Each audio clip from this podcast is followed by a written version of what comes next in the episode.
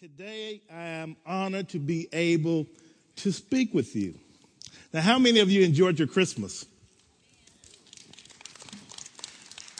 Now, now, now how many of you are glad that Christmas is over? Come on. you know, apart from Christ, Christmas can be challenging. Amen you know, especially our family gatherings. You know, all the planning that goes into our, our, our family gatherings, you know, we just want those things to be a success. You know, think about it. You want your, all your decorations to be just right. You, you want your food, man, you want your food to be just right, right? And, and you want everything to go as planned. You want everybody you invited, you want them to show up. You want it to be a success. I mean, you want to make sure you purchase that right gift for everyone. You know, after fighting the traffic, after fighting uh, the crowds in, in the store, you want to make sure that gift is just right. But tell me the truth. How many of you received a gift from a loved one? Now you're looking at that gift, when they gave it to you, you got this big smile on your face, right? But in the back of your mind, you're thinking, boy, I hope they kept that receipt. I mean, but we don't, we don't take them back because, you know, we just don't want to offend anyone. You know, a few years ago, for about three Christmases in a row, my wife, whom I love, bless her heart, she bought me a pair of green polyester slacks for three years in a row. Now, on that third year, along with those green polyester slacks, she bought me a pair of green patent leather shoes. I don't like green. But, but because it was my wife, you know I had to wear those things, right? At least once. So, so I wore them to church and I'm praising God, looking like the big jolly green giant can't wait to get home. So, so I get home, I take those clothes off, I hang them in the closet, I fall on my knees and I pray for Jesus to come back real soon because I don't want to have to wear those clothes again. Now that wasn't a very successful Christmas for me anyway. You know, just like we face challenges during our, our Christmas time because we want everything to be a success, you know, life can be challenging also because we want to be successful. I mean, we want to have a successful life. We want to have a successful marriage. We want to have successful families. We want to be successful in our jobs and in our relationships. And if we're struggling with anything like drinking or, or drugs or gambling or, or we have this type of sexual addiction, you know what? We want to successfully overcome those things. So, what do we do, church? What do we do to ensure success?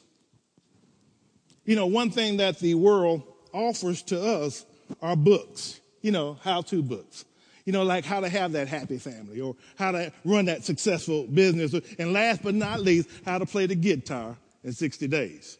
Now, really, my brother actually bought that book. Can't play a lick. It's been about four or five years. I'm telling you, he is not successful at that thing yet. Now, I've seen people, and me being one of them, you know, we go by the books and we go to the how to seminars, and, and you know what? We still struggle we still struggle with success. We still have struggles in our lives. You know, I had a pastor friend of mine that, that after I got saved, he would come to me and, or I would go to him and I would share with him my problems. And he would always say this, you know, because I'll stand back after asking my problem, telling my problem. I would just stand back and wait to hear this wise wisdom, this spiritual maturity. But he would always say this. He would simply say, Shelby, what did God say? What did God say? No matter what question I would ask him, he would always say, What did God say? So let's do this. Let's look into God's word and let's see what God's word has to say about success.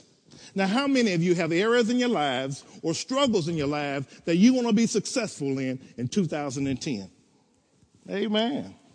Well, let's listen to this. I have three keys that I want to share with you out of the Word of God that if you apply them all, that's the key, you got to apply them all, you will be successful.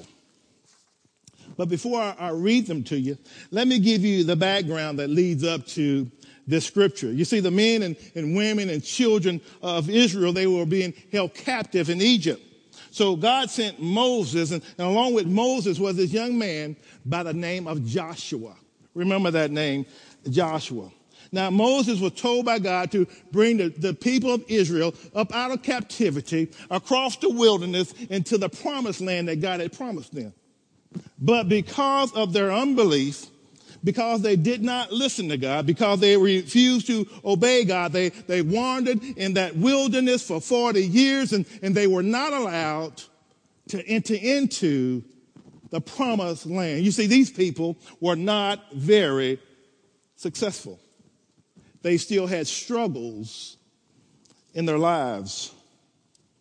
But Joshua, because he trusted God, he, he was allowed to take everyone 20 years and, and under into the land that God had promised them. Now, God wanted to set them up for success. So God gave them three keys that would ensure their success.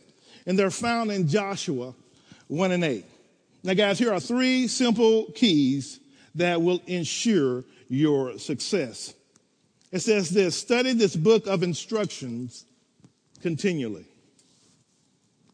meditate on it day and night, so you will be sure to obey everything written in it.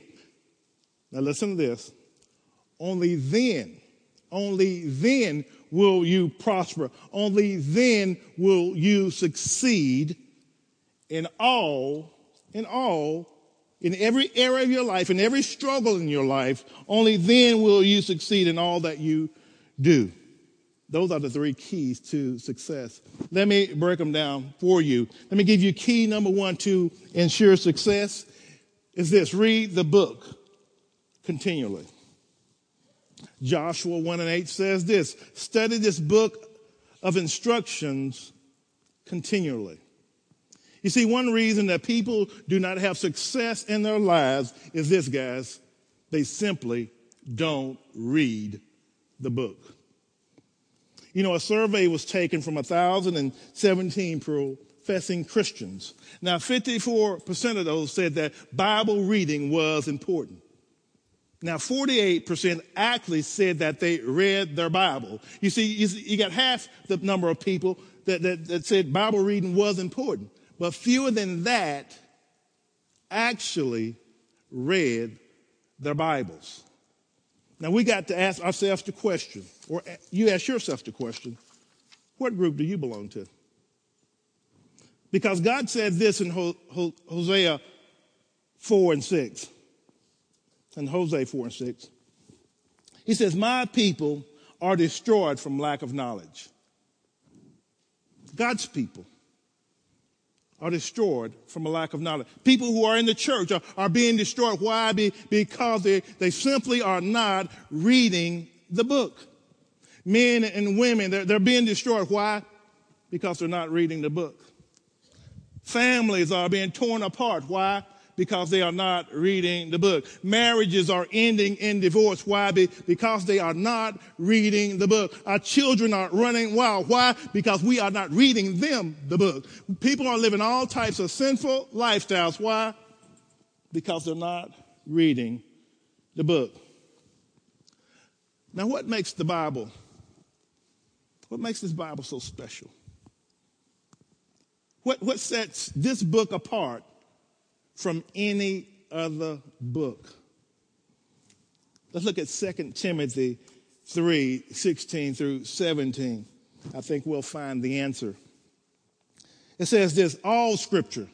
Everybody say all scripture. All scripture, all scripture is inspired by God and is useful to teach us what is true and make us to realize what is wrong in our lives. It corrects us when we are wrong and teaches us to do what is right. Now God using it, uses it, God uses this book to prepare and equip his people to do every good work. You see, guys, this book is not just some ideal of a man who sat down one day and decided to write about God. But this book here was inspired by God. You see, this is the inward work of God's Holy Spirit inside the hearts and mind of chosen men who, who wrote this book.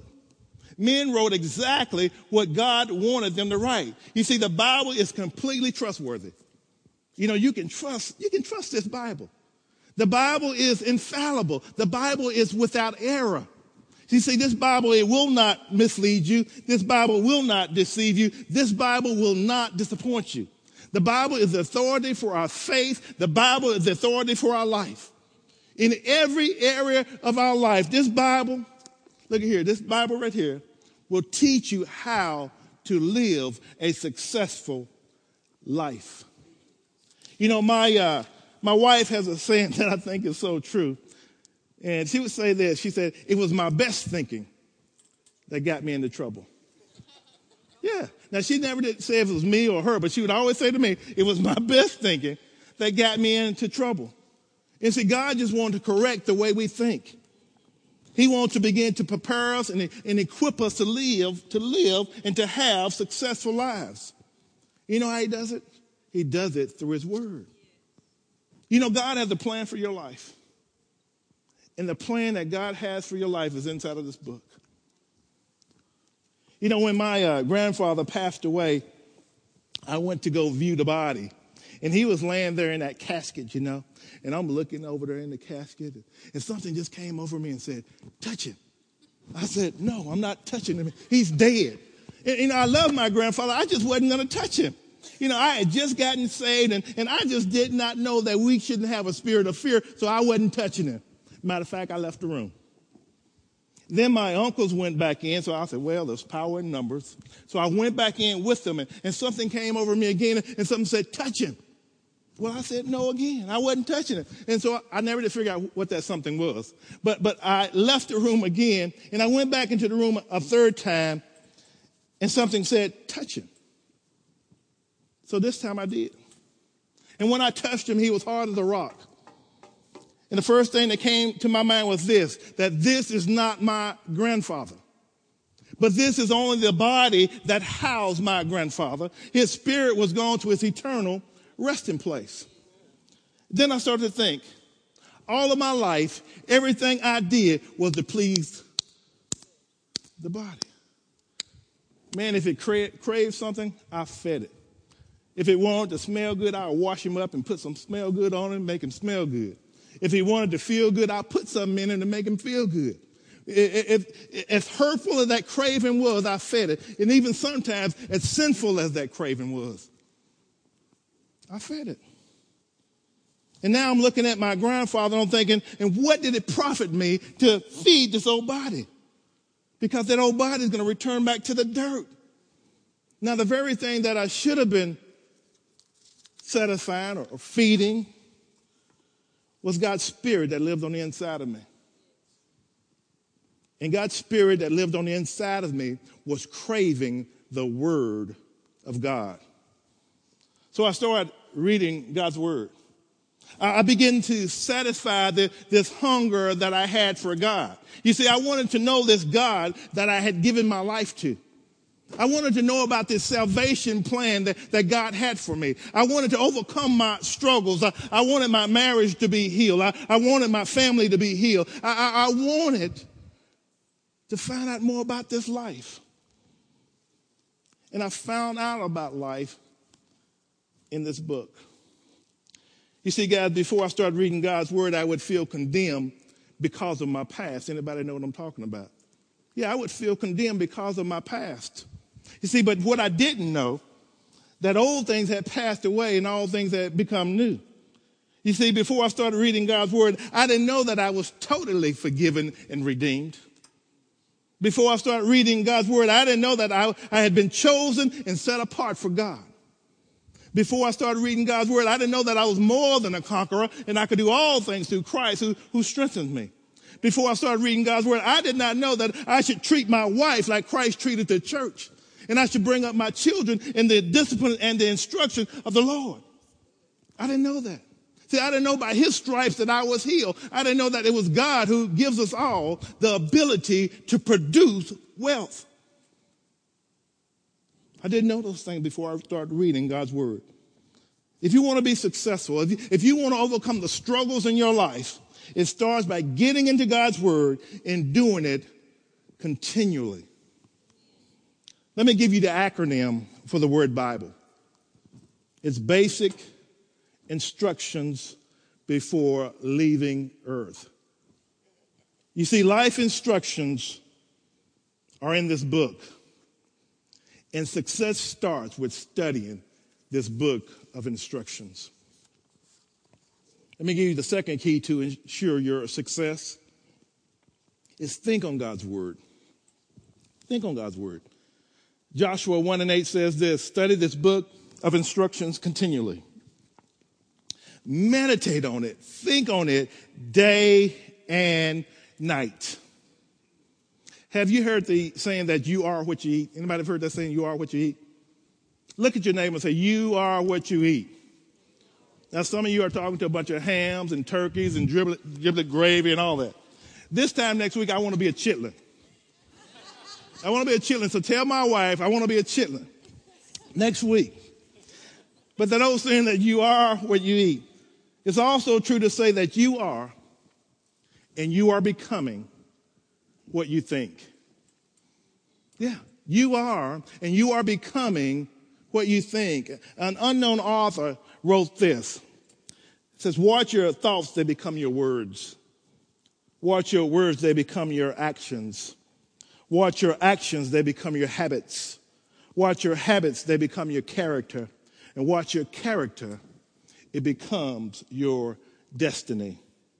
You see, if a person is always having negative thoughts, they'll probably never have successful consequences. If, if a person is always saying that, you know what, I'll never have success, I'll never have any victories, then they probably won't. If a person is always saying, you know what, I'll never get that job, I'll never get that promotion, and they stop working hard, well, they probably won't. If a person is always thinking you know what, I'll never have a spouse. So they stop brushing their hair, they stop brushing their teeth. And let me tell you, when you stop doing that, not only will you not have a spouse, you'll probably lose a few good friends. See, if a person is always saying, you know what, this marriage will never work. So they stop working on the marriage. You're right, that marriage will never work. If you're thinking all the time that, that you know what, I will never be healed, and, you stop trusting God, then you'll probably never be healed.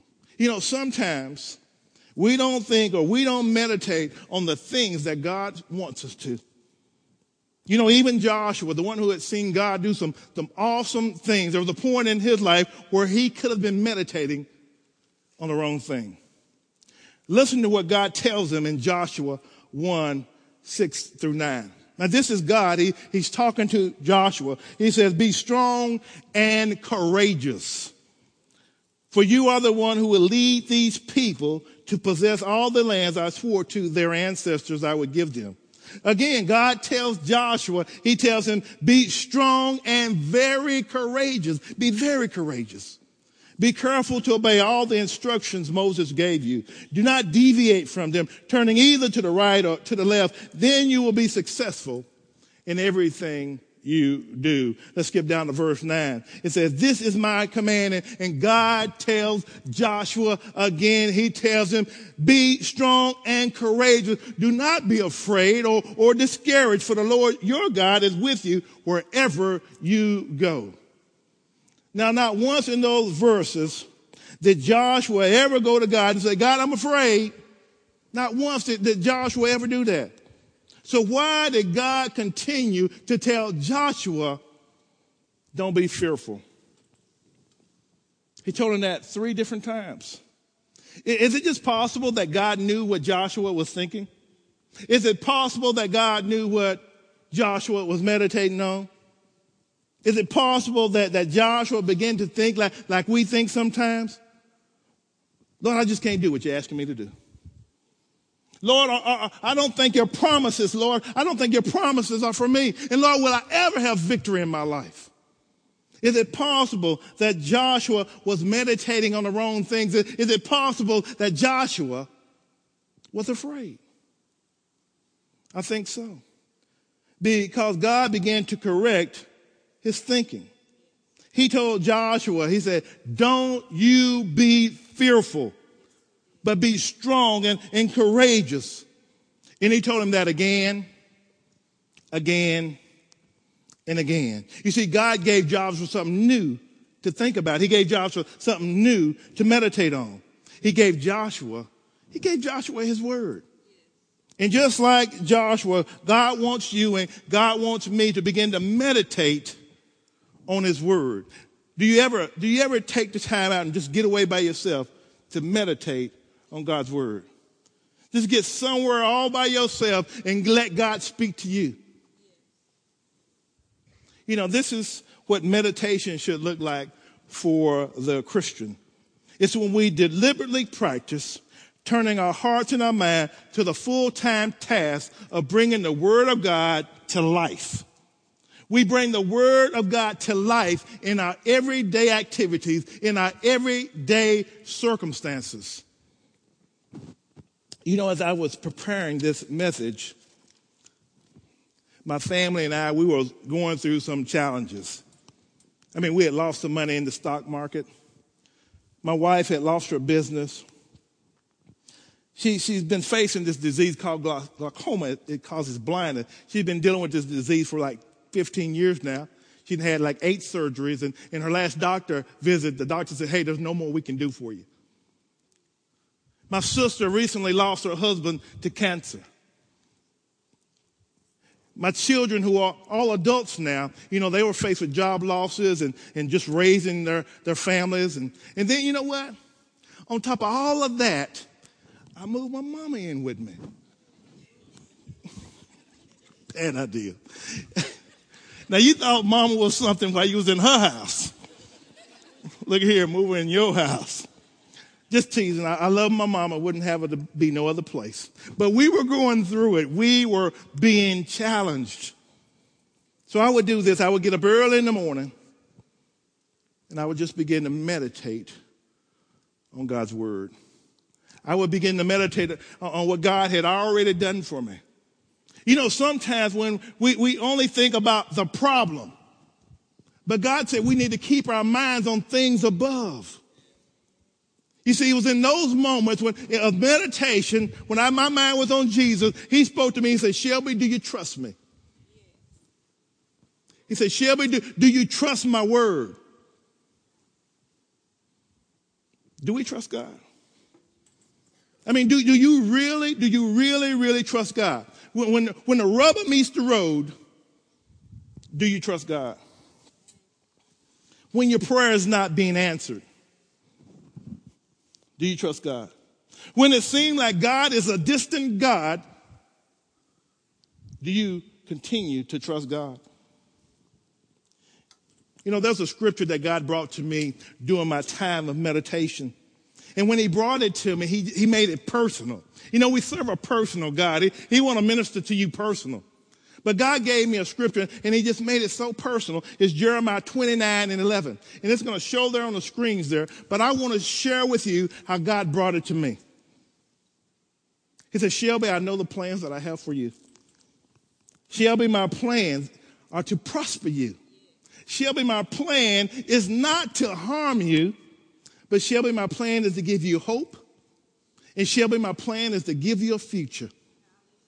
And when I read that, and when that thought came to me during my time of meditation, man, just this peace came all over me. You know what? I just knew everything was going to be all right. And let me tell you today, everything is all right. You see, when you start meditating on God's word, all these wonderful scriptures will start flooding your heart and, and your mind with, with the promises of God.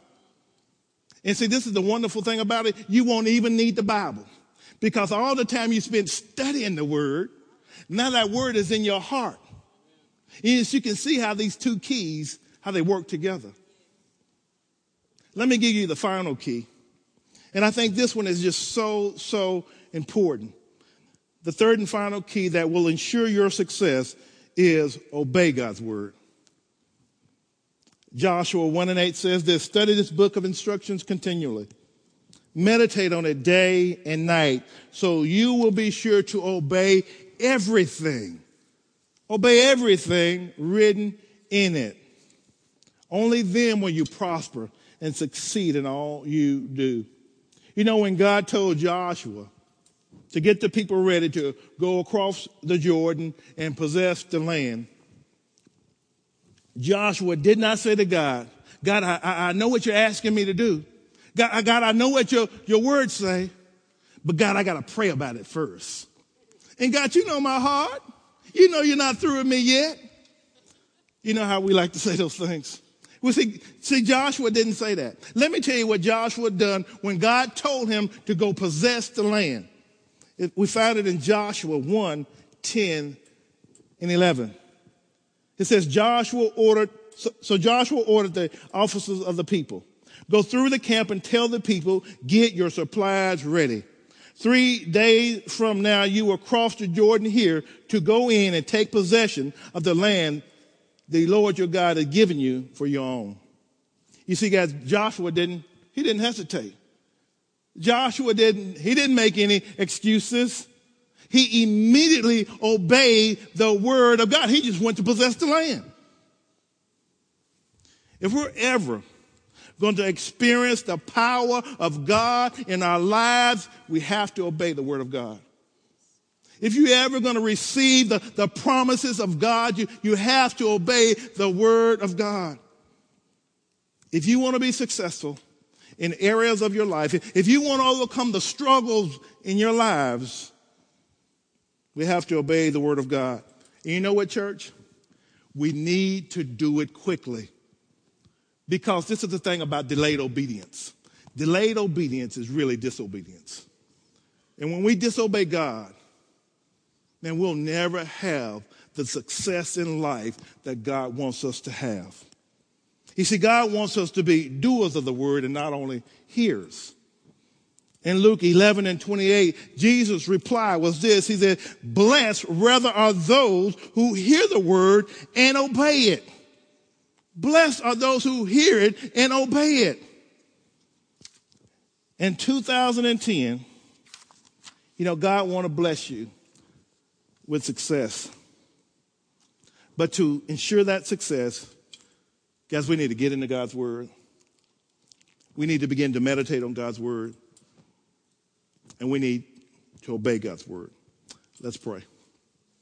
Father, we do thank you, God. We love you and we praise you today.